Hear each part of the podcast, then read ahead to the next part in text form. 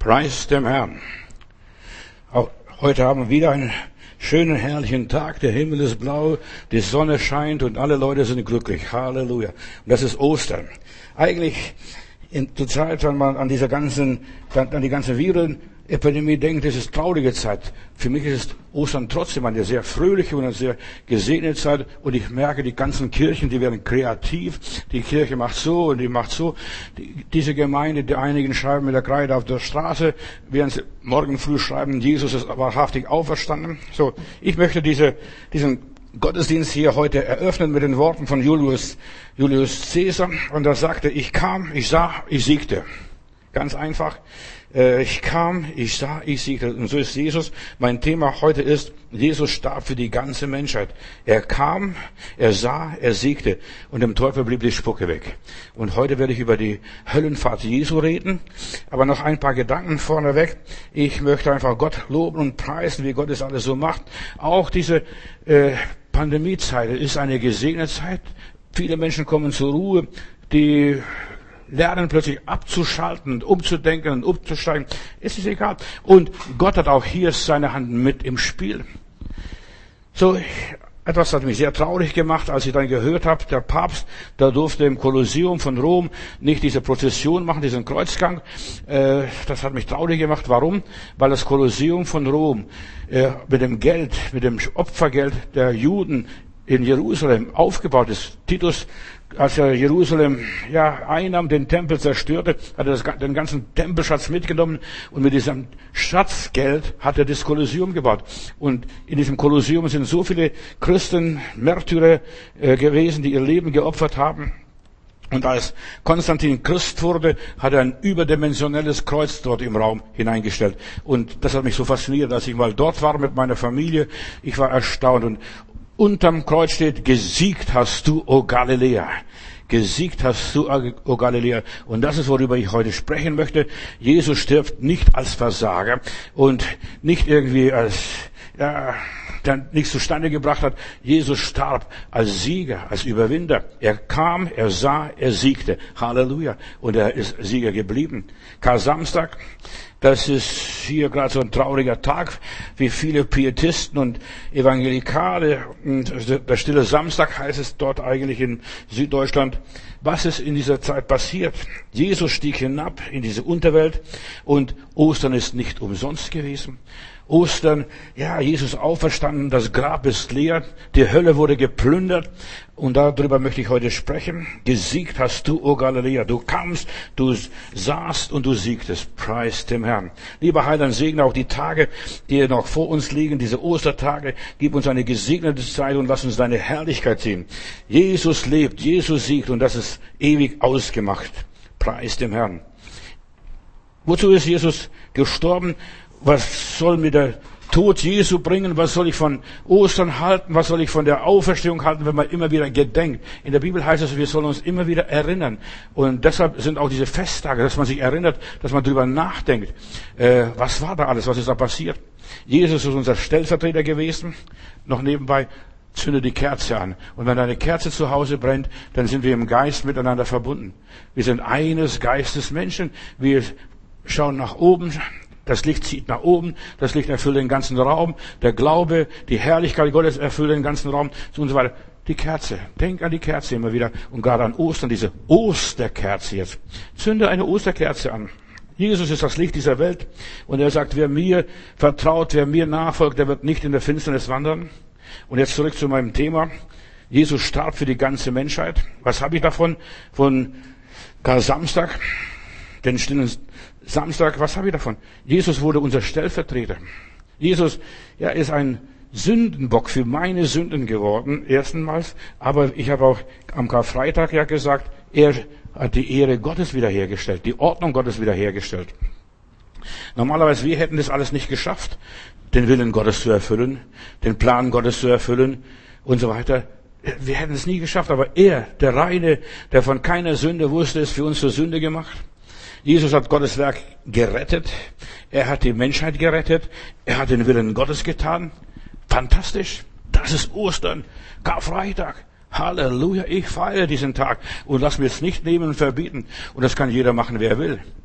Du kannst traurig sein, aber es ist mein Denken, was prägt und alles formt. Jesus erlöste die Menschheit. Er verhalf Gott zu seinem Recht. Er kam auf diese Welt und zwar mit der einzigen äh, Sendung, mit dem einzigen Auftrag, die Werke Satans zu zerstören. Das hat Jesus auch vollbracht. Und auf Golgatha, als er starb, leiblich starb, hat er nur äh, das, das Äußere, das Judentum vernichtet äh, oder zerstört oder dahingegeben, das Gesetz erfüllt und die Gesetze erfüllt. So, aber als er dann in die Unterwelt hinabstieg, er hat dem Satan die Macht weggenommen und weggerissen. Gott hat aus dem Teufel einen Triumph gemacht. Gott hat zugelassen, dass der Teufel Jesus kreuzigt und die Juden ihn kreuzigen und die Römer ihn kreuzigen und so weiter. Und wir müssen jetzt niemand die Schuld zuschieben. Die, Rö die Juden wären schuld, die Römer wären schuld, ich bin vielleicht schuld. Nein, Jesus am Kreuz gebetet, Vater, vergib ihnen, denn sie wissen nicht, was sie tun. Ich habe es nicht gewusst, die Juden haben es nicht gewusst, die Römer haben es nicht gewusst, die hohen Priester haben es nicht gewusst, niemand. Und am Kreuz spricht Jesus den Menschen die Vergebung zu. Deshalb wir dürfen niemand eine Schuld zuschieben. Ihr seid schuld, dass Jesus gekreuzigt worden. Was die, ja, viele Leute gemacht haben, vor allem die, von der katholischen Kirche, die sind Gottesmörder. Nein, die sind, sind Gottesmörder auf der einen Seite. Aber Jesus hat ihnen vergeben. Er hat für sie gebetet, Vater, behalte ihnen diese Sünde nicht. So, Jesus hat gesiegt. Und alle Geister müssen sich jetzt freiwillig entscheiden, wem sie dienen wollen, Gott oder äh, dem Satan. Und ich sage dir eines, Jesus stieg hinab in diese Unterwelt und hat den Geistern gepredigt. Jesus hat den Geistern gepredigt. Der Teufel möchte alle Menschen gleich machen. Er will, dass wir angesteckt sind mit der Sünde, so wie die Frau Merkel möchte, dass alle die Epidemie haben und so weiter. Und dann wird sie endlich verschwinden, wenn alle die Epidemie haben, wenn alle gleich sind. Nein, Jesus will uns von dieser Krankheit befreien. Jesus will uns heilen, will, er will uns wiederherstellen. Ja, Gott will nicht so lange warten, bis alle Menschen versorgt sind. Er sandte Jesus vor 2000 Jahren und er hat den Tod besiegt. Er hat dem Tod die Macht genommen. Er hat Satan in die Flucht geschlagen. Er ist das Lamm Gottes, das meine und deine und unsere Sünden trug und uns mit Gott versöhnte. Der Teufel ist erst verschwunden, wenn alle Menschen mit Gottes Geist erfüllt sind, wenn alle Menschen Jesus annehmen, Jesus akzeptieren. Und du sagst, aber das ist nicht der Fall. Guck mal, wie viele Leute gehen in die Kirche? Gewiss. Jetzt im Augenblick nicht. Aber ich sag, der Tag wird, der Tag X wird kommen. Und sie werden, in meiner Bibel heißt es, und sie werden die Stimme Gottes hören, die Stimme des Herrn Jesus Christus und die Gräber werden sich öffnen, die Toten werden auferstehen. Und dann Paulus schreibt, und wir, die wir leben, wir werden entrückt werden und wir werden bei Gott sein, wir werden denen nicht zuvorkommen. Ich habe eins erlebt, als ich in Indien war. Da hieß es plötzlich, bitte schnallen sich an, wir kommen in ein Luftloch rein. Und wir haben uns alle angeschnallt und dann hieß es, Kopf einziehen, äh, sie bücken. Was, was passiert? Diese äh, Stewardessen haben uns angeleitet, was jetzt kommt. Wir kommen bald in ein Kopfloch, also Luftloch und das Flugzeug sinkt. Und tatsächlich, das Flugzeug ist bestimmt zehn Meter gesunken, in die Tiefe gegangen. Und weißt du, was ich erlebt habe? In diesem Flugzeug gab es keine Heiden, keine Atheisten mehr. Jeder fing an zu beten. Verstehst du? Und in 10.000 Meter Höhe, wenn sowas passiert, da gibt es keine Heiden, da gibt es keine Atheisten, da gibt es keine Ungläubige. Da betet jeder zu seinen Gott, mein Gott, mein Gott, mein Gott. Das du nur im Flugzeug gehört, wie in einer großen Kirche, wo die Leute angefangen haben zu beten. Und das war für mich ein beeindruckendes Erlebnis in 10.000 Meter Höhe, in Turbulenzen und so weiter, da gibt es keine Atheisten. Und jetzt will ich auch sagen, warum Jesus in die Hölle hinabgestiegen ist. Er hat ja plötzlich den Geistern gepredigt. Da sind von Anfang, von Adam, Noah, Henoch, all diese Leute, die dort warten, auch in, in der Zeit nach der Sinnflut, alle, die dort in der, dieser Unterwelt waren, denen hat Jesus gepredigt. Und als sie Jesus sahen und sie werden sehen, wen sie gestochen haben, heißt es in der Bibel, sie werden Jesus anerkennen. Also keiner möchte in der Hölle bleiben von den Menschen. Denn die Hölle ist nicht für die Menschen gemacht. Die Hölle ist für den Teufel und seinen Anhang gemacht. So steht es in meiner Bibel und, und das glaube ich von ganzem Herzen. In der Hölle hat kein Mensch was zu suchen. Natürlich, vor Christus waren die gemischt, aber Abraham zusammen mit einem Gottlosen wieder, mit den ganzen Leuten aus Sodom und Gomorra, die waren alle vermischt. Der Gerechte mit den Ungerechten. Und meine Bibel sagt, Gott wird nicht zulassen, dass der Gerechte sein Grab bei den Ungerechten findet. Gott macht eine Trennung. Die Toten werden seine Stimme hören. Lies mal Johannes Kapitel 5, Vers 26. Und da heißt es, wie der Vater der Geber des Lebens, und Gott ist der Geber des Lebens, dem Sohn die Macht gegeben hat, das Leben zu geben, so ist auch der Sohn, er hat Macht, äh, das Leben zu verleihen und das Gericht zu halten, weil er das Menschensohn ist. Wundert euch nicht darüber, hat Jesus gesagt. Die Stunde wird kommen, also die war noch nicht da, als Jesus das sprach. Da werden alle Toten in den Gräbern seine Stimme hören und sie werden die Gräber verlassen. Johannes 5, Vers 26 und folgende Verse. Sie werden seine Stimme hören und sie werden die Gräber verlassen. Das ist nicht nur die jüngst, der Tag der jüngsten Auferstehung, wo dann alle auferstehen. Nein, das ist hier etwas Prophetisches. Jesu Reich ist angebrochen, als er in diese Unterwelt hinabstieg. Und die Menschen haben Jesus gesehen und haben gesagt, Heiland, Retter. In meiner Bibel heißt es, Rufe den Herrn an, rufe ihn in Not an und er wird dich erretten. Was glaubst du, wenn du selbst in der Hölle bist und den Namen Jesus noch buchstabieren kannst und traust zu buchstabieren, dann wirst du gerettet sein. Wer den Namen des Herrn anruft, der wird gerettet. Wenn die Menschen einmal im Jenseits sind, dann hat der Teufel keine Macht mehr über sie. Denn der Teufel hat nur Macht über Menschen, die hier leben, über das Materielle, über das Sichtbare. Gesiegt hast du, o Galiläa. Jesus hat gesiegt über Judaismus, über Materialismus, über Sozialismus, Katholizismus, über die ganzen Ismen. Er hat gesiegt. Und er siegt jetzt im Augenblick, wenn wir an diese Corona-Pandemie denken, er siegt zurzeit über Materialismus, so wie der materialistische Kommunismus ist zusammengebrochen, jetzt bricht der kapitalistische Materialismus zusammen. Warte mal ab, was da noch alles kommt. Wir haben nur das erste Weh. In der Bibel heißt es, Offenbarung Kapitel 9, Vers 5, das erste Weh ist da, aber das nächste Weh wird auch noch kommen. Das, dieses Weh, was wir jetzt machen, was wir hier durchmachen und durchhalten müssen, ist fünf Monate lang steht in der Bibel. Die Menschen werden gequält und das für viele Menschen ist es eine Stunde der Entscheidung. Sie können jetzt wählen. Jesus, Jesus, Jesus und die werden gerettet. Gar Samstag war dieser Tag X. Jesus hat über den Tod triumphiert. An diesem Tag war Jesus dem Tod, den Urheber aller Leiden und Schwierigkeiten und so weiter, endgültig nieder, hat triumphiert, er kam, er sah und er siegte. Halleluja. Du, Jesus, bist der Sieger über Hölle, Tod und Teufel. Und Pfarrer Blumer hat einmal gesagt, dass Jesus Sieg bleibt ewig ausgemacht. Seit Golgatha ist das der Fall. Jesus verschaffte sich Zutritt zu der Unterwelt. Die Unterwelt wollte ihn gar nicht haben. Die war überrascht. Die war erschüttert als sie hörte, jetzt kommt der Gerechte, der, der von keiner Sünde wusste, der Sohn des Allmächtigen. Ich lese im Psalm 16, Vers 9 und folgende Verse. Bei dir, Herr, bin ich in Sicherheit, denn du wirst mich nicht dem Totenreich überlassen. Und es betet ein Mensch, damals im Alten Testament, du wirst mich nicht dem Totenreich überlassen, mich wirst du nicht der Verwesung preisgeben. Ich gehöre zu dir. Jeder Mensch, der hier bei diesem Planeten Ehre geht, jeder Mensch, der den Odem Gottes hat, eine Seele hat und der Mensch wurde eine unsterbliche Seele, jeder Mensch, ja, den wird Gott nicht ins Totenreich schicken, denn Gott hat uns nicht für den Tod geschaffen, nicht für die Hölle geschaffen, nicht für den Teufel geschaffen, er hat uns für den Himmel geschaffen. Und dann sagt dieser Beter hier weiter im Psalm 16, du zeigst mir den Weg zum Leben. Du zeigst mir den Weg zum Leben. Und das ist, warum Jesus hinabstieg. Hinabstieg in die Unterwelt. In Matthäus Kapitel 28, Vers 11 lese ich, an dem Tag, als Jesus starb, das zerriss der Vorhang, die Sonne verdunkelte sich und vieles andere mehr. Äh, und da heißt es, und es gab ein gewaltiges Erdbeben. Ein gewaltiges Erdbeben, als er dann aus dem Grab herauskam. So stand Jesus auf. Er kam, er sah und er siegte. Halleluja. Und er kam nicht auf Katzenpfoten so ganz leise rausgeschlichen. Nein, die Kriegsknechte fielen wie tot zu Boden. Die Hölle zitterte. Und weißt du, was da passierte? Im Grab herrschte Ordnung bei der Auferstehung. Morgen wird darüber in manchen Gemeinden gepredigt und vielleicht predige ich auch morgen zu diesem Thema etwas. Weißt du, da wurden die Tücher extra gelegt, die Leinentücher und Gesichtstücher, die Schweißtücher, das wurde extra gelegt. Gott ist ein Gott der Ordnung. Jesus hat Ordnung geschaffen in der Unterwelt, im Grab. Dort hat er Ordnung geschaffen. Kar Samstag.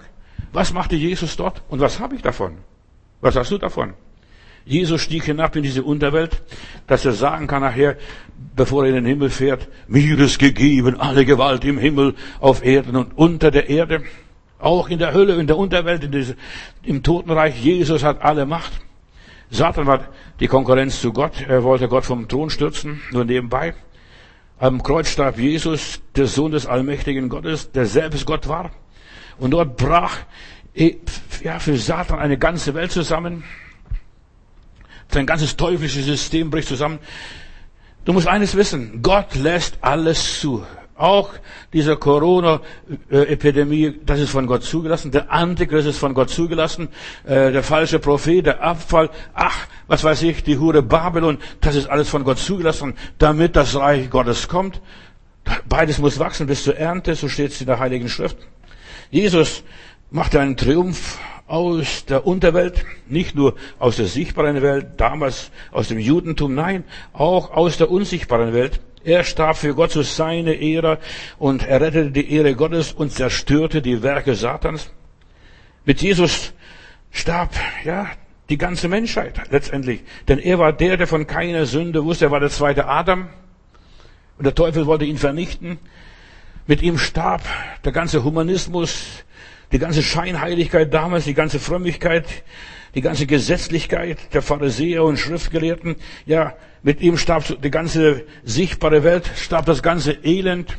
Er lud auf sich all die Schmerzen, all die Leiden und so weiter. Und jetzt sind wir in seine Wunden geheilt, obwohl nach der Kreuzigung keiner geheilt worden ist. So ein bisschen vielleicht, so ein wenig. Aber letztendlich geistlich. Die Sache Jesu ist geistlich vollendet worden in der unsichtbaren Welt.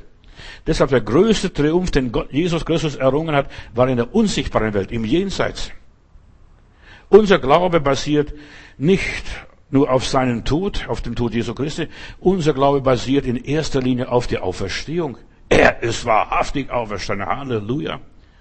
Das möchte der Teufel gar nicht hören. Deshalb haben die Kommunisten oder Ex-Kommunisten in Moskau verboten, dass die Orthodoxen nicht auf den Friedhof gehen, jetzt über Ostern, sondern zu Hause bleiben. Warum denn auf dem Friedhof? Feiern die, die orthodoxen Christen meistens den Sieg Jesu Christi. Und der Teufel möchte nicht, dass der Sieg Jesu gefeiert wird. So genauso wie der Teufel nicht möchte, dass der Papst in dem Kolosseum seinen Spaziergang macht, seinen Kreuzgang macht und dann vor dem Kreuz steht und sagt, gesiegt hast du, o Galiläa. Das möchte der Teufel nicht hören. Aber das muss er jetzt hören von mir. Gesiegt hast du, o Galiläa. Jesus Christus, du bist Sieger. Halleluja. Du kamst, du saßt und du gingst vollendet und vollbracht hast du deine Mission, als du am Kreuz ausgerufen hast, es ist vollbracht. Mit Jesus begann die neue Schöpfung, eine ganz neue Weltordnung. Jetzt bricht die ganze Weltordnung der Kapitalisten, der ganzen Mensch, des, der ganzen Menschen des Materialismus bricht zusammen. Was glaubst du, was da alles passiert nach dieser Zeit?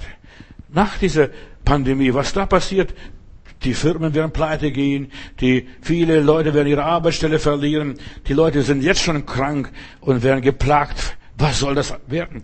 Fünf Monate Plagezeit. Ach, meine Lieben, das wird was Furchtbares sein. Jetzt gelten plötzlich ganz andere Maßstäbe wieder. Das darfst du nicht, das darfst du nicht und du wirst sehen, was alles so passiert so nacheinander. Jesus ist der Herr und nicht die Herren dieser Welt. Er ist der Herr. Halleluja. Er ist der Kaiser der Cäsar. Er kam, ich sah und ich siegte. Das war Julius Caesar. Nach ihm wird nur noch der Monat Juli benannt, mehr nicht. Was hat der Julius Caesar noch für eine Bedeutung? Wäre Jesus nicht gekommen, hätte Jesus nicht gelebt, wüssten wir heute eigentlich nichts von Julius Caesar und nichts vom Nero und nichts, was weiß ich, von diesen ganzen Cäsaren, nicht einmal vom Tempel, nicht mal von David oder Moses. Jesus hat sich populär gemacht mit seinem Tod.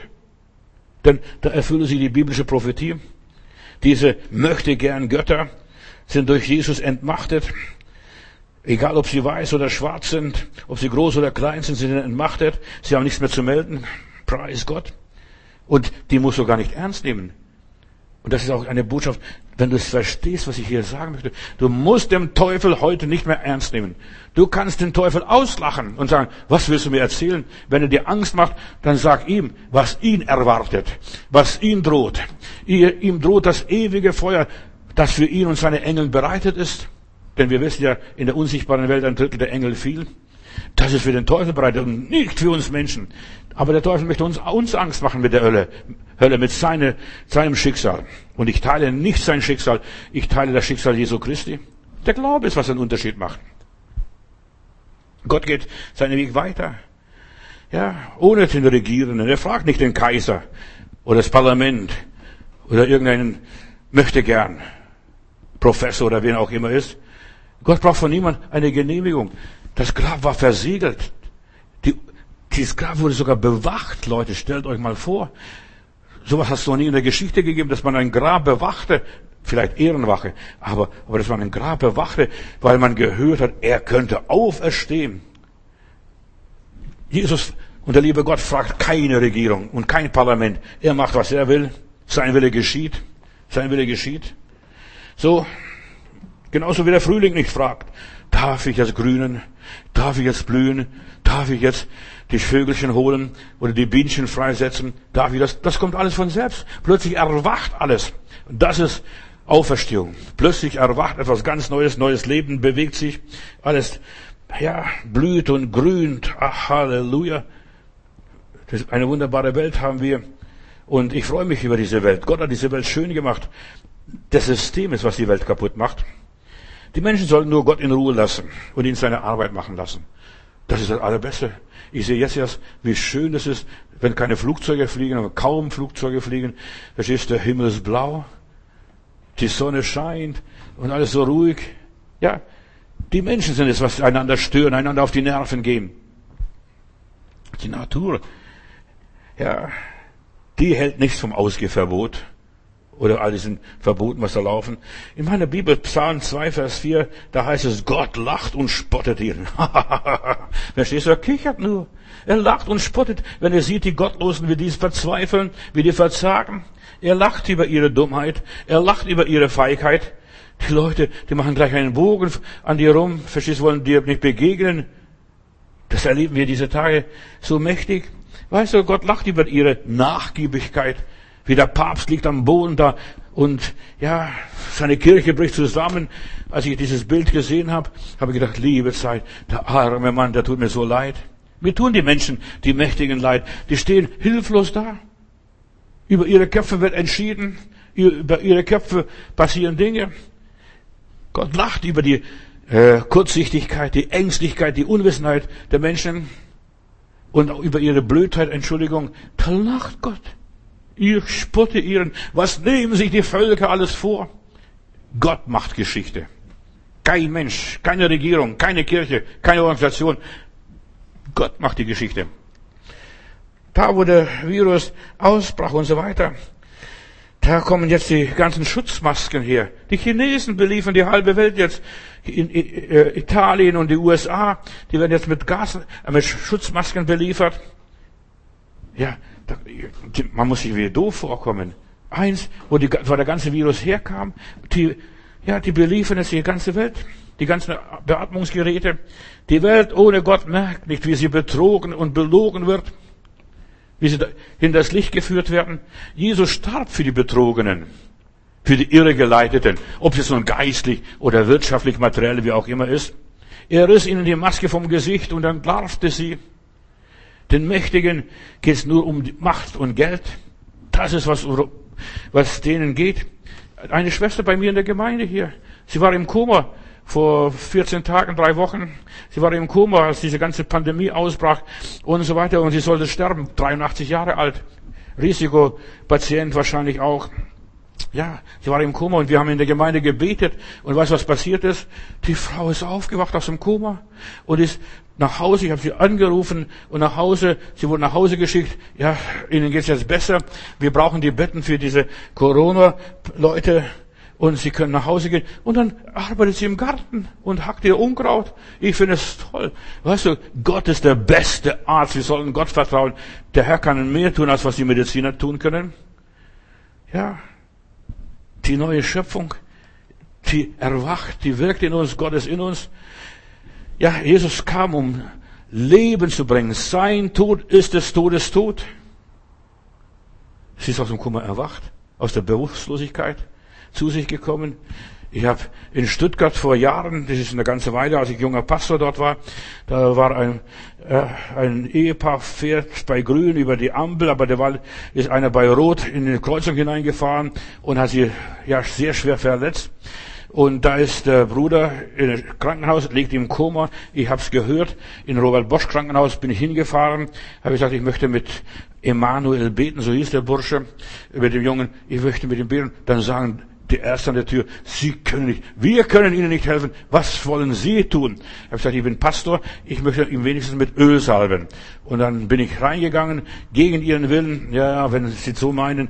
Also ich habe gesagt, die letzte Ölung habe ich so denen geredet und hab, bin reingegangen, habe mit ihm gebetet und ich berühre die Stirn und sage, Emanuel, der Herr ist da, der Herr ist gut. Und dann macht er die Augen auf und sagt, Johannes, wie bist du reingekommen? Draußen stehen drei Männer mit weißen Jacken und die wollten dich nicht reinlassen. Aber das Interessante ist noch da, die Leute im Koma oder im, ja, wenn sie im jenseitigen Bereich sind, die wissen mehr als du denkst. Seine Frau, dann fragt sie, wie geht's meiner Anna? Und ich konnte nicht sagen, wie es seiner Anna geht. Ich wusste, wie es seiner Anna geht. Also die Hanna ist die, der Anna ist die Nase abgerissen worden. Und dann erzählte mir folgende Geschichte. Ich, hab, ich weiß, wo die Anna ist. Die Anna ist in einem anderen Krankenhaus, über das Tal auf der anderen Seite. Und das hat alles gestimmt. Und dann sagt sie, aber die Anna sieht so komisch aus. Sie ist wie eine Mumie eingewickelt, da nur, nur die Nase guckt raus. Und das Einzige, was gefehlt war, war die Nase. Verstehst du? Äh, und die leben, die haben nachher noch ein Mädchen bekommen. Die Frau war in andere Umstände. Es ist alles gut geworden. Gott macht die Dinge gut. Wir müssen nicht verzweifeln. Das ist Karfreitag. Und wir haben nicht mit Fleisch und Blut zu kämpfen, sondern mit Fürsten, Mächten und Gewalten, die unter dem Himmel herrschen. Nicht im Himmel, unter dem Himmel, meine Lieben. Deshalb hat Jesus dort den Sieg vollbracht. Und wie bist du reingekommen? Verstehst? Zwischen Himmel und Erde gibt es so viel, was die Schulbücher auch der Universitäten nicht beschreiben können. Die Ärzte können nur mit Medikamente Leute behandeln, aber Gott ist der Chefarzt, der Oberdoktor. Ich, der Herr, bin dein Arzt. Mein Gott ist stärker als die ganze Wissenschaft. Das, was Menschen unmöglich ist, das ist bei Gott möglich. Sollte dem Herrn etwas unmöglich sein, Bruder und Schwester, auch in deiner Situation heute, es gibt so viel, was die Universitäten, die Medikamente und so weiter nicht beibringen können. Ich muss mich nicht auf Menschen verlassen. Und ich muss mich mit meinem Gott und mit meinem Glauben nicht verstecken. Im Gegenteil, ich bin so stolz, dass ich meinen Heiland kenne. Einen lebendigen Heiland, nicht einen Herrgottle. Ja, einen lebendigen Heiland, der von den Toten aufersteht und auferstanden ist. Und der nicht nur die Toten jetzt, wie gerade beim Corona-Ticker immer gezählt wird, so und so viel Tote so und so, so viel Infizierte. Und wenn du genau wüsstest, auch dieser Herr Lothar Wieler von der Robert Koch äh, Klinik hier, der zählt nur die Tote. Und der ist vom Beruf Tierarzt. Der ist Tierarzt. Hast du es gehört? Ja, der, ein Tierarzt sollte dich aufklären. Der sollte lieber, ja, Pferde und Meerschweinchen behandeln, aber nicht Menschen. Aber das wären sowas, die Viehdoktoren und Pferdedoktoren, die werden auf Menschen losgelassen. Gott sagt, ich, der Herr, bin dein Arzt. Da brauche ich keinen, keinen Chirurgen, da brauche ich nichts. Gott, Gott vertrauen. Und manchmal, Gott muss den Arzt segnen und Gott helfen und so weiter. Und der Geist ist, was einen gesund macht. Als meine Frau diese Gehirntumoroperation hatte und wir haben vorher gebetet, sie ist noch bevor sie zur Operation ging, ist sie noch in der Kapelle gegangen, hat noch selbst gebetet und das, als sie vom Herrn noch ein Bibelwort bekommen, ich werde dich mit meinem Geist leiten. Und dann ist sie in der Operation, die hat fast elf Stunden gedauert und während der Operation äh, hat sie in Sprachen geredet. Nachher, als sie dann zu sich kam, hat der Arzt sie gefragt und auch mich gefragt, sagen Sie, Frau Matudis, wie viele Sprachen sprechen Sie? Aber sie haben immer, wenn ich den Assistenten sagte, machen Sie das, machen Sie das, haben sie irgendwie in, in einer unbekannten Sprache auch Anweisungen gegeben. Was war das? Und dann ist uns klar geworden, das war Sprechen und Reden in anderen Sprachen. Wir haben eine andere Macht, eine andere Autorität. Und das kommt von Jesus Christus. Mir ist gegeben alle Gewalt im Himmel und auf der Erde und unter der Erde. Wir haben den Heiligen Geist. Und deshalb, du musst dich nicht schämen, wenn du in anderen Sprachen betest, in Zungen betest. Das ist kein Kauderwelsch. Die, die das nicht verstehen, die glauben, dass, dass, wir, dass wir irgendwas, ja, Menschliches fantasievolles oder was weiß ich, wo das auch herkommt. So wie dieser Viehdoktor die Menschen beraten kann, so kann der Heilige Geist uns noch viel besser beraten. Lob und Dank. Jesus hat sein Leben in, ja, in Gottes Hände gelegt. Auch David. David sagt auch in einmal, ich möchte nicht in den Händen der Menschen fallen, auch nicht in den Händen eines Tierarztes. Ich möchte lieber in den Händen Gottes fallen. Ich möchte nicht in den Händen eines, Kriegsherrn fallen. Nein, ich überlebe lieber in den Händen Gottes oder auch nicht. Aber der Herr ist meine Hoffnung, der Herr ist meine Kraft. Denn wenn Jesus hier stirbt und sagt, Vater, in deine Hände befehle ich meinen Geist, dann der Satan kann nichts mehr ausrichten, denn dein Geist ist in Gottes Händen.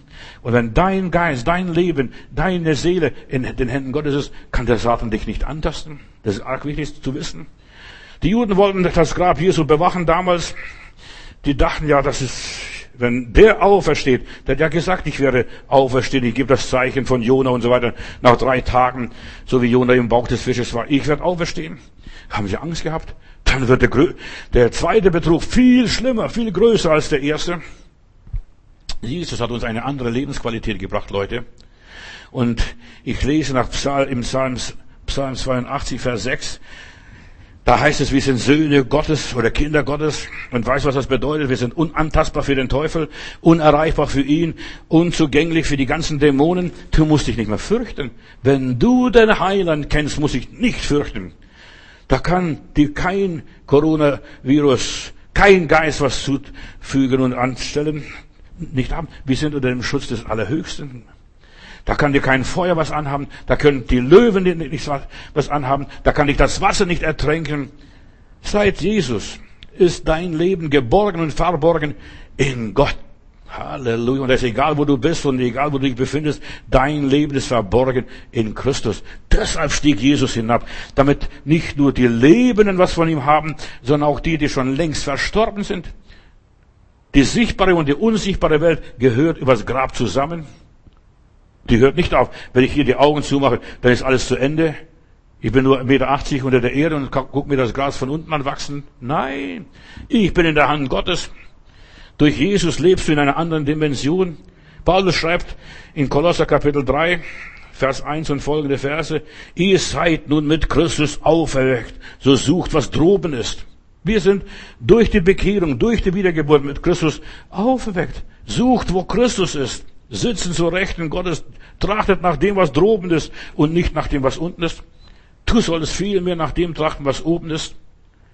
Denn ihr seid gestorben und euer Leben ist verborgen in Christus mit Gott. Halleluja. Ihr seid gestorben. Wenn du dich bekehrst, Bruder, Schwester, ob's glaubst oder nicht, wenn du dich richtig bekehrst, vorausgesetzt, dann bist du der Welt gestorben.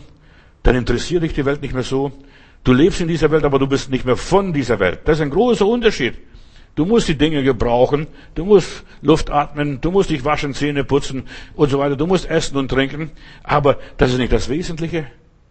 Wir sind gestorben. Jakob Böhm hat einmal gesagt, ein Mystiker aus Görlitz da unten, hat einmal gesagt, wer nicht stirbt, bevor er stirbt, verdirbt, wenn er stirbt. Also wir müssen schon vorher sterben. Vorher unser Leben in Gottes Hände legen. Wenn aber Christus euer Leben offenbar wird, lese ich bei ihm Kolosserbrief 3 hier weiter, dann werdet ihr auch offenbar werden mit ihm in Herrlichkeit. Meine Offenbarung ist noch gar nicht geschehen. Ich bin noch nicht vollendet. Ich warte auf die Vollendung. Ich weiß, ich bin vollkommen in Jesus Christus, aber ich warte auf diese Vollendung. Jesus hat die materielle Welt nicht erlöst als solches. Sklaverei ist geblieben, äh, Götzendienst ist geblieben, all das ist geblieben. Die materielle Welt ist nicht erlöst worden als solches. Dann, ich sehe keine große Veränderung, politische Veränderung, weiter sind Menschen gestorben, weiter sind Menschen gequält worden, weiter sind Menschen betrogen worden, weiter äh, triumphierte das Geld, der Mammon, das Militär und dergleichen. Aber das Geistliche, da ist was passiert. Er hat das Gefängnis gefangen genommen, so steht es in meiner Bibel. Nimm deine Konkordanz und schau mal nach, was das alles bedeutet. Du weißt, was da passiert ist. Etwas Gewaltiges. Jesus stieg hinab in die Unterwelt. Es geschah mehr, als was man in der sichtbaren Welt gesehen hat, dass der Vorhang zerriss im Tempel, dass du jetzt, wenn du im Tempel, im Heiligtum bist, dass du auch gleichzeitig im Allerheiligsten bist, dass du das, den Altar Gottes siehst, die Bundeslade siehst. Ja, der Vorhang zerriss, die Erde bebte, die Sonne verdunkelte sich, aber das war, das war nur kickerles Zeug, verstehst du? Das war nichts was Großes, Weltbewegendes. In der sichtbaren Welt geschah nicht viel. Aber in der Hölle, was glaubst du nur, wie die Hölle brodelte, als Jesus darunter stieg, als er anfing zu suchen und selig zu machen, was verloren ist, was für Gott, für die Welt, für die Menschen verloren war. Mein Papa, meine Mama, mein Sohn, meine Tochter, meine Kinder, meine Enkelkinder, die sind eigentlich für die Welt verloren. Der ist gestorben, der ist gestorben, Xell ist gestorben, die sind alle gestorben. Und die Erde ist ein großer Friedhof, das um die Sonne kreist. Und Jesus sucht die Verlorenen. Er sucht nicht die Gerechten, die Heiligen, die Scheinheiligen. Er kam zu suchen und selig zu machen, was verloren ist. Und Jesus sagt, und deshalb, du musst auch Jesus richtig verstehen. Die meisten denken nur, oh, jetzt glaube ich an Jesus. Aber was ist mit denen, die gestorben sind? Und die vielleicht von Jesus nichts gehört haben und an Jesus nicht geglaubt haben zu Lebzeiten und verführt waren im Gegenteil, verstehst du, und genau das Gegenteil getan haben. Was ist mit diesen Menschen? Und äh, auf dieser Erde, Gott hat für jeden Menschen Hoffnung gegeben. Die Hoffnung in Jesus Christus. Und dann sagt Jesus zu seinen Jüngern, die haben es nicht verstanden, in Johannes 10, Vers 15 und die folgenden Verse, ich lasse mein Leben für die Schafe, für die Menschen. Und dann sagte, ich habe noch andere Schafe. Puh, wer sind das die anderen Schafe? Nicht nur die Juden. Jesus hat noch andere Schafe. Und auch nicht nur die Heiden und nicht nur die Lebenden, ich habe noch andere Schafe. Und in meiner Bibel heißt es, das sind die Verstorbenen, die Toten, die nicht aus diesem Stall sind. Die Toten, lese mal weiter. Du musst die Bibel aufmerksam und sorgfältig lesen. Und auch diese muss ich herbeiführen. Und sie werden meine Stimme hören. Und sie werden eine Hirte sein. Und ich werde ein. Und es wird ein Hirte sein. Bei Jesus gehört die sichtbare und die unsichtbare Welt zusammen. Darum sagt Jesus, liebt mich der Vater, weil, mein, weil ich mein Leben lasse, auf dass ich es wieder empfange. Und niemand nimmt von mir das Leben, ich lasse selbst. Ich habe Macht, mein Leben zu lassen und ich habe Macht, mein Leben wieder zu erlangen. Jesus hat das alles freiwillig getan. Und ich habe noch andere Schafe. Was glaubst du? Deine Vorfahren. Denn in meiner Bibel heißt es, du und dein ganzes Haus, ihr sollt gerettet werden. Und ich lese in der Bibel, wenn ich die Bibel ein bisschen aufmerksam studiere, und da heißt es von den Königen David und so weiter, um Davids Willen will ich den Salomo nicht wegjagen und ihm sein Reich wegnehmen, den Hiskia, um Davids Willen will ich retten, sogar diesen ganz schlimmen, gottlosen König Ahab, um Davids Willen, um deines Namens Willen, dass, weil du an Jesus glaubst und Jesus angenommen hast, rettest du dich und deine ganze Familie. Ein Lamm für eine Familie hat damals ausgereicht im Alten Testament. Ein Lamm. Ein Gläubiger in eine Familie reicht aus, um deine ganze Sippe zu retten. Als Paulus rüberfährt nach Rom als Gefangener, ja, und, und da sind keine Christen dabei gewesen und keine Gläubigen, vielleicht eine Handvoll. Dr. Lukas war dabei äh, und als Arzt, als ein Gläubiger. Paulus hat ein paar Leutchen um sich gehabt als Gläubige. Da heißt es, und wir feierten das Mahl. Sie nahmen das Abendmahl zusammen ein auf dem Schiff, weil sie 14 Tage haben sie keine Sonne mehr gesehen. 14 Tage haben sie am Leben fast verzagt und verzweifelt. Und sie merkten, hier passiert was Furchtbares. Und dann sagt Paulus, heute Nacht stand der Engel des Herrn bei mir. Und er sagte, das Schiff wird untergehen. Aber alle, die mit dir mitfahren, werden gerettet werden. Und weißt du, wie viel das waren? 276 Menschen. Alle, die mit, mitfahren, die werden gerettet. Und alle, die mit dir zu tun haben irgendwie oder in deiner Beziehung sind, was glaubst du? Sie werden gerettet, wenn du treu dem Herrn Jesus bleibst. Und wenn du zum Heiland hältst. Glaube an den Herrn Jesus Christus, so wirst du und dein ganzes Haus gerettet. Das ist Evangelium für mich. Alles andere ist nur Unterhaltung. So, ja, ein bisschen Religion spielen. Die Hölle ist für den Teufel und seine Engel bereitet. Für die Verdammten. Für die ist die Hölle bereitet, diese Gottesferne. Und die Erde floh und der Erde wurde keine, kein Platz mehr gefunden. Der Ort ist die totale Finsternis. Das ist das Reich Gottes. Aber für dich und mich als Menschen, Gott schuf den Menschen zu seiner Ehre, zu seiner Verherrlichung. Du und ich, wir sind zur Verherrlichung Gottes hier. Und auch deine Nachkommen, auch wenn die nicht so fromm sind wie du, Auch die gehören zu der Schar der Erlösten. Du und dein ganzes Haus. Alle, die beide sind. Und ich denke nur an diese Hude Rahab. Das war nicht die frömmste Frau. Das war eine fragwürdige Person.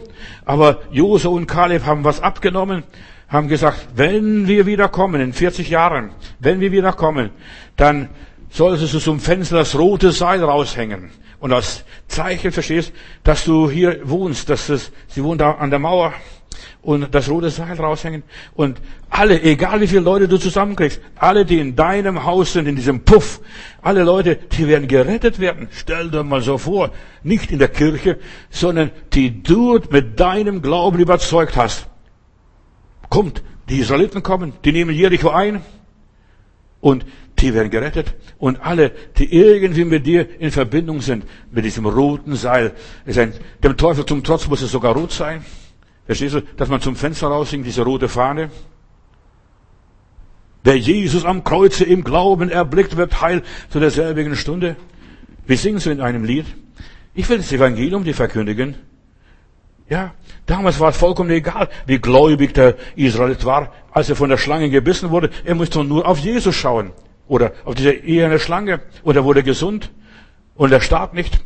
Und wenn du mal von einer feurigen Schlange, von einer giftigen Schlange gebissen wirst, du wirst ganz schnell auf, die, auf diese Schlange schauen. Da wirst du nicht zweimal sagen. Verstehst du, klammern sich an jedem Strohhalm. Und diese Leute haben, wurden gerettet durch diese eherne Schlange. Was ist das?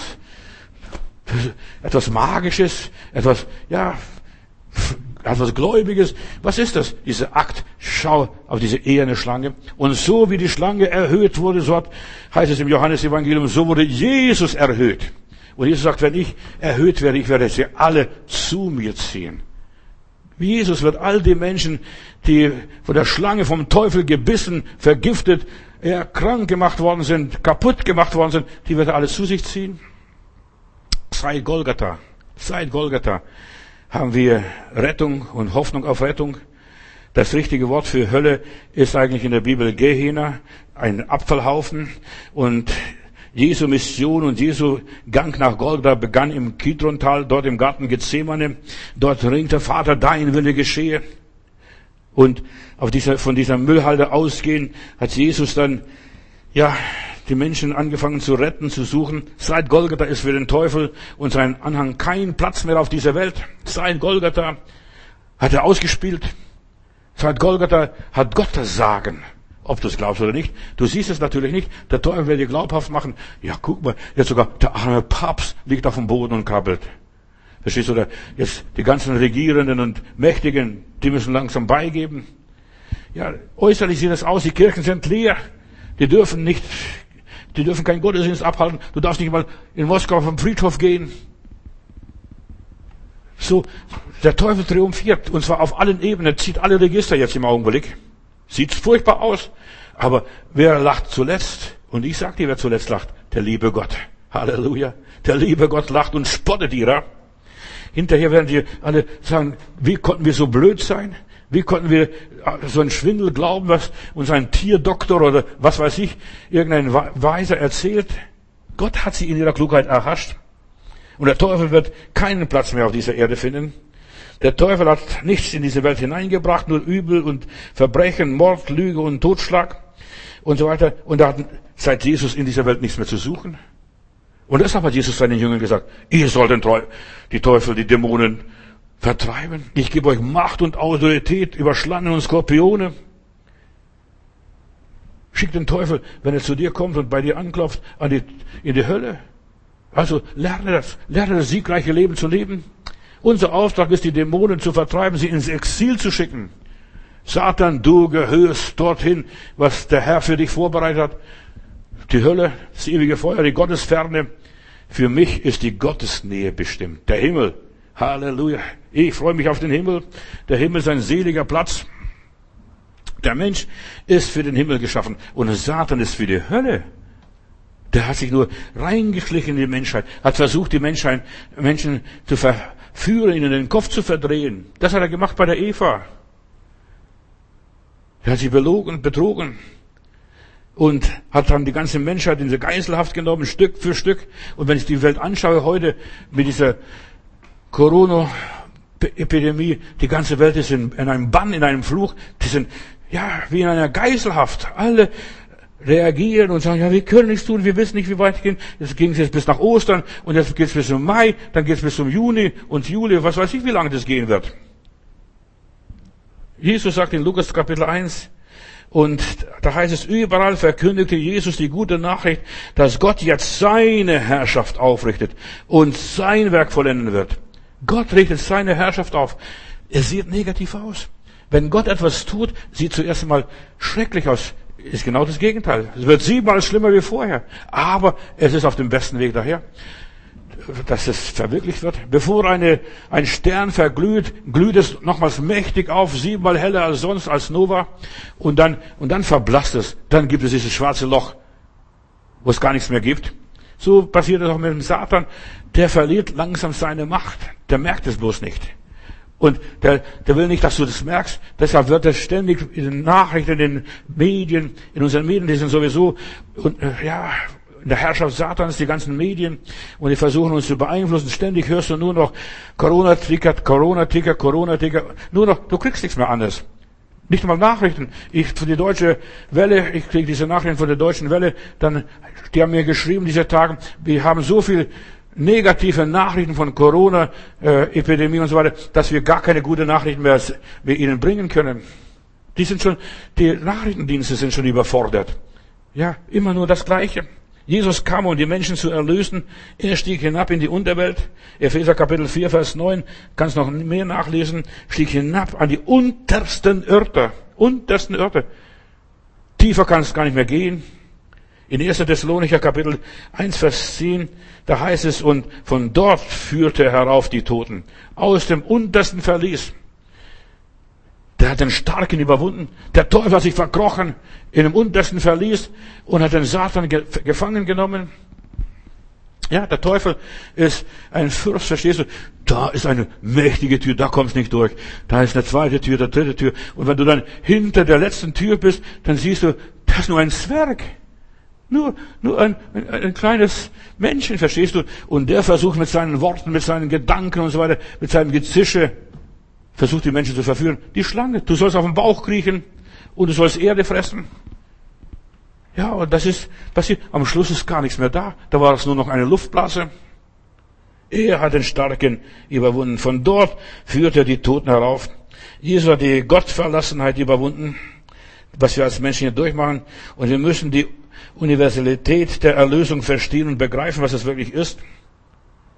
Jesus hat Macht im Himmel auf Erden und unter der Erde und egal auch wo. Selbst wenn der Mensch hinfliegen würde auf den Mond, auch dort hat Jesus dann alle Macht. Überall, wo Menschen hinkommen, wird die Macht Gottes demonstriert.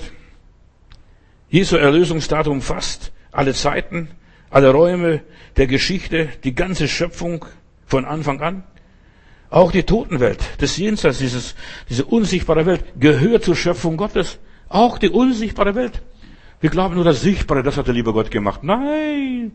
Zwischen Himmel und Erde gibt es so viel, was wir gar nicht einmal erforscht haben. Ich denke nur die ganzen Radiowellen, die ganzen Funkwellen, alles, was so in der Luft schwirrt. Worte sind Mächte, all das, das weißt du nicht, das begreifst du nicht, das siehst du nicht, das, das fasst du nicht, aber Worte sind Mächte. Den Geist, den kann man nicht erschießen, den Geist kann man nicht einfangen, Geister sind Mächte und Gott hat die Geister geschaffen. Gute und schlechte. Und Gott reinigt die Erde von den Menschen, die die Erde versaut und verdorben haben. Auch die Toten, das Jenseits gehört zu der Welt Gottes. Wir denken, die Toten sind tot. Nein, die Toten sind nicht tot. Die leben. Die sind in der Hand Gottes. Die sind bei Gott registriert. Jeder Einzelne ist bei Gott registriert. In der Bibel heißt nicht einmal eine Haar fällt von deinem Haupt ohne Gottes Wissen. Wie sollte Gott einen übersehen haben? Jeder, der hier über diese Erde ging, war ein Stück Ewigkeit und ist bei Gott registriert. Jesus sucht das Verlorene. Er kam nicht, um die Gerechten, die Selbstgerechten, die Scheinheiligen zu suchen. Der Teufel dachte, er wäre der Beste, der Geilste, der Schärfste. Der lässt ihn stehen. Diese Tat Jesu, die drei Tage im Totenreich, ja, die geben uns unsere Realität wieder zurück. Die geben unsere Hoffnung wieder zurück, Hoffnung auf unsere Rettung. Gott will, dass allen Menschen geholfen werden und sie alle zur Erkenntnis der Wahrheit kommen. Das ist für mich Gottes Wort. Alle Menschen. Da liegt die Betonung auf alle Menschen. Die Tiere gehören sowieso Gott. Die, die, Tiere und so weiter. Du gibst ihnen Speise zur rechten Zeit und dergleichen. Gott kümmert sich um die Tiere. Aber die Menschen sind etwas Besonderes. Der Mensch soll die Krone der Schöpfung sein. Und nicht die Beste, die alles zerstört und alles vernichtet. In Jesus holt Gott sich das wieder zurück, was ihm gehört, nämlich der Mensch. Und Gott hat den Menschen geschaffen. Alles andere ist durch sein Wort entstanden. Die Erde bringt er hervor, das und das, das Meer bringt er hervor, das und das, die Pflanzen, die Tiere und etc. Nur den Menschen hat er aus den Grundstoffen dieser Erde gemacht. Manche sagen, ja, der hat sich entwickelt. Ich habe mich nicht entwickelt. Das hat Gott mich gemacht. Vor Grundlegung der Welt hat er uns erwählt zum ewigen Leben. Halleluja, preis dem Herrn. Das ist für viele unfassbar und erklärbar, weil sie sich mit Gott nicht beschäftigen richtig. Jesus sagt, ich habe noch andere Schafe. Und zu diesen anderen ist er nachher gegangen. Diesen, die er erlöst hat, für die er gestorben ist. Jesus starb für die ganze Welt, für alle Menschen. Johannes 3, Vers 16. Ja, Gott hat seinen Sohn geopfert für alle Welt, für alle Menschen. Er starb für Hinz und Kunst, Müller und Meier, wie alle sie heißen. Er sucht alle, auch die schwarzen Schafe. Ja, die verlorenen Söhne und Töchter. Der verlorene Sohn, der wurde vom Vater angenommen und in dieser Geschichte Kategorie fallen all die Menschen hinein, die nicht an Jesus geglaubt haben und Jesus nicht angenommen haben, die alles verplempert und alles verludert und alles verlebt haben, die gehören zu der Kategorie hier vom verlorenen Sohn. Der andere, der schön brav zu Hause blieb, der hat es gar nicht verstanden, um was es geht. Mein Vater, mir hast du nichts gegeben. Und dem Lumpen hast du alles gegeben. Gott hat die Lumpen erwählt. Das, was nichts ist in der Welt, das hat sich Gott erwählt. Nicht dieses Vornehme, dieses Gebildete mit der Hornbrille, diese stolzen, arroganten. Nein! Das, was nichts ist, aus dem Mund der Unmündigen, Unwissenden hat er sein Lob zubereitet. Das ist für mich Evangelium. Nicht nur die Braven, die zu Hause geblieben sind. Die Gemeinde Jesu, die Gläubigen, also wir, wir sind unter dem Schutz Gottes, Matthäus Kapitel 16, Vers 18, und die Pforten der Hölle werden meine Gemeinde nicht überwältigen. Also ich habe gute Hoffnung, selbst wenn die uns einmauern würden, nicht nur, dass sie uns schließen, unsere Gemeinde schließen würden, nein, selbst wenn sie uns einmauern würden, sie können uns gar nichts anhaben.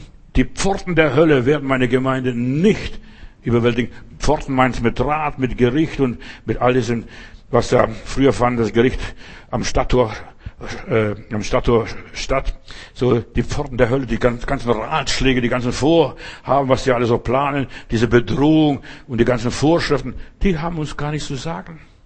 Die sind da, aber sie werden uns nicht überwältigen. Was schreibt Petrus hier? Was, ich, was lese ich hier? 1. Petrus Kapitel 3, Vers 19. Jetzt holt Jesus die Geister aus dem Gefängnis, die dort Jesus sehen und hören. Vers 18 ist die Fortsetzung dann. Und die sich retten lassen, die Jesus hören, die nicht versaut und verdorben sind vom Satan. Natürlich, es wird bestimmt Leute geben, die sagen, nein, ich bleib lieber beim Teufel, in der Hölle ist schön warm. Ich weiß gar nicht, was im Himmel sein wird dort. In der Höhe es könnte schön kalt sein. Es gibt manchmal die Unverbesserlichen. Aber wer möchte schon in der Hölle schmoren? Ich nicht. Wer möchte von dieser giftigen Schlange gebissen sein und verderben, in sein Verderben rennen und sterben? Ich schaue schon lieber auf diese ehernen Schlange. Es kann ja gar nicht schaden. So, auch dort. Es kann nicht schaden. Ich gehe lieber mit Jesus. Ich bete, ich halte zu meinem, Herrn. Auch wenn jetzt das Flugzeug abstürzt. Ich bin wenigstens in sicherer, in guten Händen. Beim lieben Gott, meine Seele ist mit sich selbst im Reinen. Das, das habe ich im Flugzeug erlebt, als wir dort anfingen zu, zu wackeln und ja, sogar manche sogar aus den Sitzen hochgeflogen sind. Plötzlich, ja, hieß es anschnallen, sich festhalten, in die Knie gehen, dem Kopf. Wurde ganz klar schnell angewiesen, was passiert. Wir kommen in Turbulenzen. Und die Welt ist in Turbulenzen hineingekommen jetzt. Und zwar mächtige Turbulenzen. Jetzt musst du aufpassen. Ja, bet zu deinem Gott. Bet zu deinem Heiland. Habe eine gute Beziehung zu Gott. Und wenn du Frieden mit Gott hast, also für mich war es, ich habe gesagt, lieber Heiland, ich bin sogar hier in Indien auf Missionsreise, ich weiß, ich diene dir. Also wenn ich hier sterbe, dann sterbe ich als Märtyrer. Ich war so ruhig und gelassen. Auch meine Geschwister, die mit mir waren, dabei waren, wir waren so ruhig und gelassen. Wenn du Frieden mit Gott hast, bist du in jeder Situation, in jeder Turbulenz, in jedem Sturm, in jeder Krise gelassen und ruhig. Du weißt, es kann nichts passieren, was nicht vorher am Schreibtisch Gottes gewesen ist. Jetzt holt Jesus die Geister aus dem Gefängnis. 1. Petrus 3, Vers 19, liest diesen ganzen Abschnitt. Jesus hat dem Tod die Macht genommen, die ja, die Gottesferne uns entfernt. Er hat die Leute aus dem Gefängnis geholt. Jesus hat diese lebensfeindliche Mächte, den Tod, den Teufel und die Sünde, die ganze Unterwelt überwunden. Es gibt keine Unterwelt mehr. Also er ist Herr im Himmel, auf Erden und unter der Erde. Der Vorhang ist zerrissen. Diese Teilung gibt's nicht. Wenn du Jesus siehst, bist du im Himmel versetzt, auch wenn du noch in der Hölle bist, im Totenreich bist, noch nicht lebst. Das ist für mich interessant. In Moskau, wo ich war, also da besuche ich einige Leute. Wir sind beim Mittagessen. Da ist ein Foto von einem Mann. Dann frage ich die Schwester, ist es dein Mann? Sagte ja. Dann frage ich, wo ist dein Mann? Sagt sie bei Jesus. Das nächste Mal bin ich in einem anderen Haus, äh, da war ich sehr neugierig. Da hing auch wieder so ein, ein Mann, ein Foto an der Wand und sage, wer ist das? Bei Jesus, das ist mein Mann und der ist bei Jesus. Unsere Lieben, wenn sie hier sterben, sie sind bei Jesus, nicht beim Teufel und nicht im Grab und nicht im Totenreich. Sie sind bei Jesus. Deshalb muss ich nicht traurig sein. Als ich meine Frau beerdigt habe, habe ich gesagt, ich werde keinen schwarzen Sarg nehmen und ich werde auch nichts Schwarzes groß annehmen. Das wird ein weißer Sarg sein und wir werden Luftballon steigen und, und wir werden, ja, bisschen anders machen. Ich habe eine freie Hand gehabt und ich hatte selbst die Beerdigung für meine Frau. Warum? Weil der Tod für uns nicht der Tod ist, das, das schrecklich ist. Der Tod hat seine Macht verloren. Der Tod ist nur der alte Diener, der die Tür aufmacht, wenn die Kinder nach Hause kommen, hat Corrie ten Boom einmal gesagt. Ja, zwischen Karfreitag und der Auferstehung ist unheimlich viel passiert. Der Herr Jesus hat uns Menschen aus dieser Geiselhaft befreit, aus der Geiselhaft Satans. Seitdem triumphiert die Gnade. Gott gibt allen Menschen die Amnestie. Egal, was du verbrochen hast, du bist frei. Nimm die Gnade an und triumphier und sag Halleluja, ich bin frei, ich bin frei, ich bin frei. Welch Glück ist erlöst zu sein die Amnestie. Jesus starb nicht umsonst. Er hat eine große Beute heimgebracht. Er hat die Hölle geplündert. Halleluja. Jesu Leiden waren nicht umsonst und vergeblich. Er hat alles riskiert. Er stieg hinab. Er kam, er sah und er siegte. Und er ließ ein Trümmerhaufen von dem Teufel zurück. Ja, nichts da. Er kam und er kommt als Auferstandener zurück aus dem Grab. Jesus ist der neue König, der neue Herr, der neue Kapitän dieser Welt. Er hat das Kommando, Lob und Dank. Er hat das Sagen. Jetzt gilt sein Wort. Du sagst, aber Bruder Matthäus, das sehe ich nicht. Da regieren die Politiker. Aber was sind die Politiker? Für mich sind die Politiker Hampelmänner. Entschuldigung. Da hat einer gesagt, als der einer abgedankt hat hier, äh, ein Politiker, SPD-Politiker, der sagt, der sagt, wir Politiker, wir rudern, wir rudern, aber steuern tun uns andere. Und jetzt ist Jesus der Kapitän dieser Weltgeschichte. Jesus steuert die Elemente. Er ist der Herr. Wer ist das dem Wind und Wetter gehorchen? Jetzt muss ich alles vor Jesus beugen. Die Auferstehung sind die, Jesu, die sind, das sind die Fundamente des Reiches Gottes. Wäre Jesus nicht auferstanden, so sagt meine Bibel, wäre alles für die Katz. Auch diese Predigt heute. Ich habe was ganz Tolles gefunden bei Goethe. Und ich möchte mit Goethes Gedicht, die Höllenfahrt Jesu, hier äh, paar Gedanken weitergeben. Goethe als junger Bursche hat sich sehr viel mit Religion beschäftigt, kommt aus dem Pfarrershaus, der Pastorenhaushalt und so weiter. Er hat sich sehr viel als junger, junger Mann, und das hat er in seinen jungen Jahren geschrieben, als Ableitung. Eigentlich, er war so begeistert von Miltons Lost Paradise, also das Buch und so weiter. Er dachte, ich muss auch sowas schaffen. Aber er ist bei weitem nicht das geschafft, was Milton geschaffen hat. Aber er hat versucht, in seiner, seiner Kreativität, wie er war. Und da heißt es hier in seinem Gedicht Höllenfahrt Jesu, welch ungewöhnliches Getümmel, ein Jauchzen tönet durch die Himmel, ein großes Heer zieht herrlich fort, gefolgt von tausend Millionen steigt Gottes Sohn von seinem Thron und eilt an jenem finstern Ort. Er eilt un, umgeben von Gewittern, als Richter kommt er und als Held. Er geht und alle Sterne zittern, die Sonne bebt, Die Erde bebt. Er sieht, ja, die Hölle sieht diesen Siegeswagen von Feuerrädern fortgetragen. Denn der, der für uns am Kreuze starb, er zeigt den Sieg auch jenen Fernen, dort weit weg von dieser Welt, weit weg im Jenseits, der Sieg. Den Sieg zeigt er uns, den er für uns erwarb. Er kommt, die Hölle zu zerstören, die schon sein Tod da niederlag und schlug. Er soll von ihm ihr Urteil hören. Hört, jetzt erfüllt sich der Fluch. Die Hölle sieht den Sieger kommen. Sie fühlt sich ihrer Macht genommen. Sie bebt und schäumt. Sein Angesicht, sie kennt sein Droh des Donners Schrecken. Seht, sie sucht umsonst sich zu verstecken. Sie sucht zu fliehen und kann es nicht. Sie eilt vergeben, sich zu retten und sich dem Richter zu entziehen. Der Zorn des Herrn, gleich ihren Ketten, hält ihren Fuß. Sie kann nicht fliehen. Hier liegt jetzt der, der zertretene Drache. Er liegt und fühlt des Höchstens Rache. Er fühlt sie und knirscht vor Wut. Die Zähne knirschen. Das steht auch in der Bibel. Er fühlt der ganzen Hölle Qual. Er ächzt und heult bei tausend Malen. Vernichte mich, o oh heiße Glut. Da liegt er in dem Feuermeere. Er ihn foltern, ewige Pein und Qual. Er flucht, dass ihm die Qual verzehre und er hört, die Qual soll ewig sein. Auch hier sind jene große Scharen, die mit ihm gleichen Lasters waren. Der Teufel und sein Anhang also.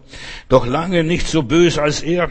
Hier liegt die ganze unzählbare Menge in schwarzen, schrecklichen Gedränge, in Feuerorkan um ihn her. Er zieht, er sieht, wie der Richter ihn ansieht und er sieht, wie der Sturm zerfrisst.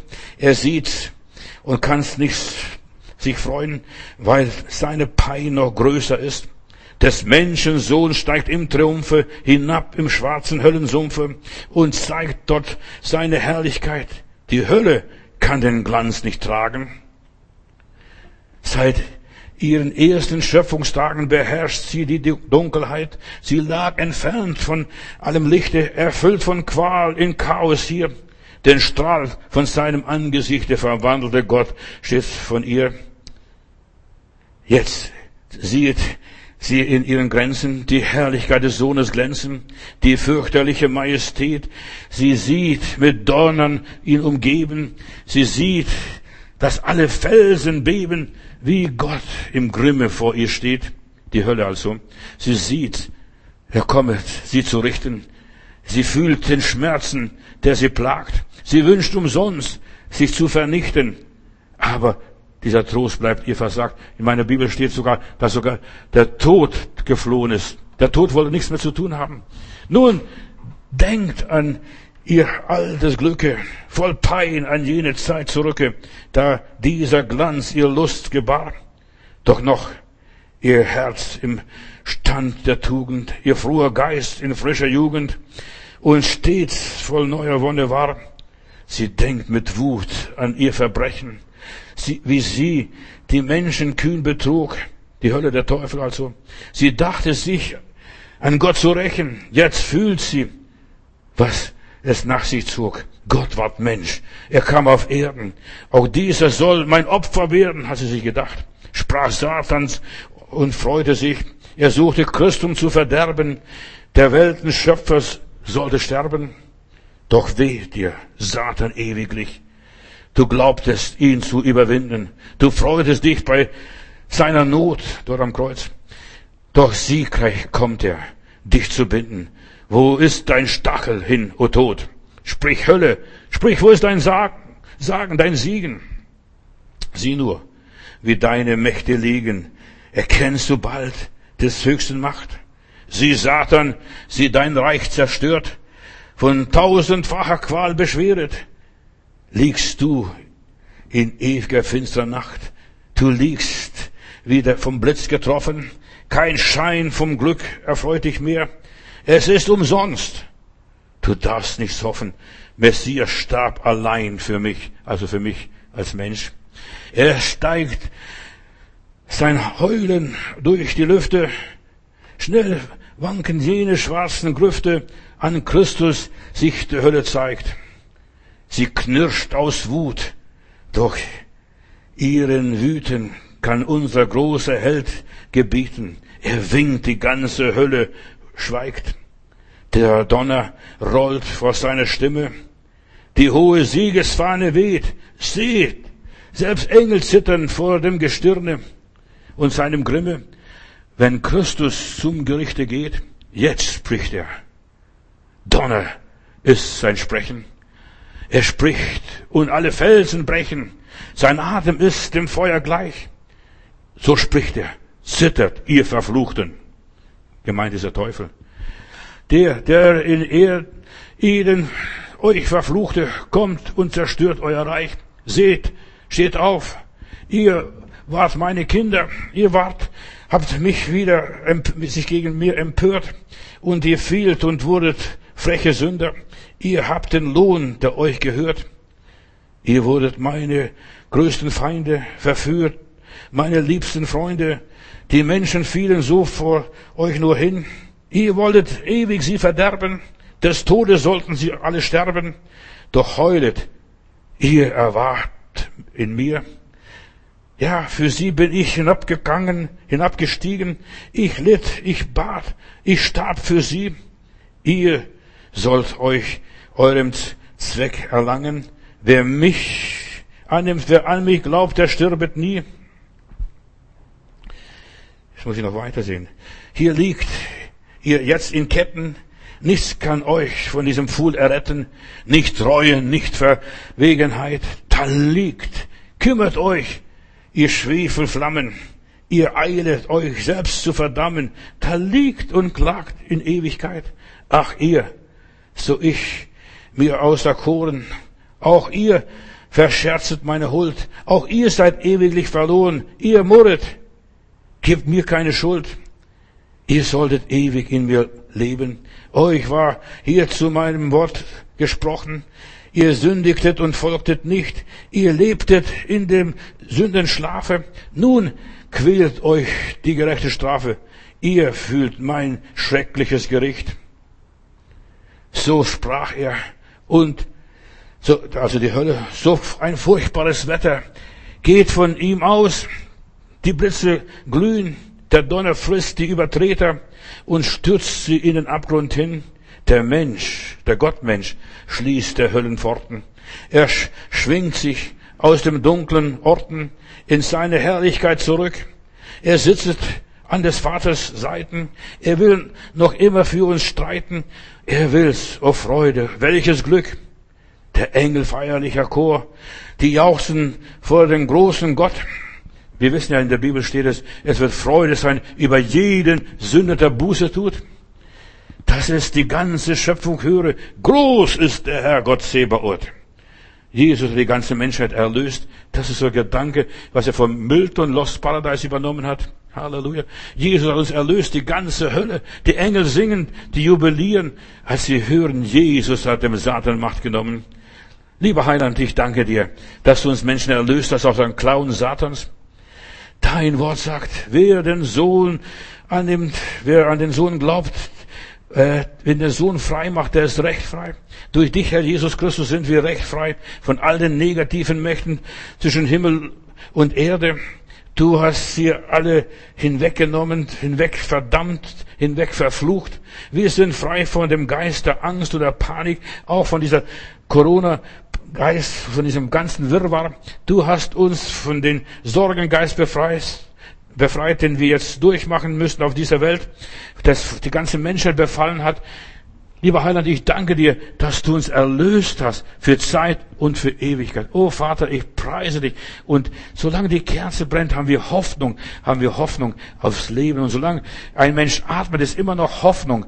Hoffnung, dass du noch ein Wunder in seinem Haus, in seiner Familie machst. Und ich halte mich ganz fest an die Verheißung, Jesus, du und dein ganzes Haus. Halleluja. Ich segne jetzt die Menschen und ich wünsche allen Geschwistern und Freunden und allen Hörern, die uns jetzt zuhören, gesegnete Ostertage. Sei gesegnet über diese Ostertage und denk drüber nach, was der Herr alles getan hat. Jesus hat die Menschen erlöst, hat dich und mich erlöst. Wir sind gerettet durch Jesus Christus. Halleluja.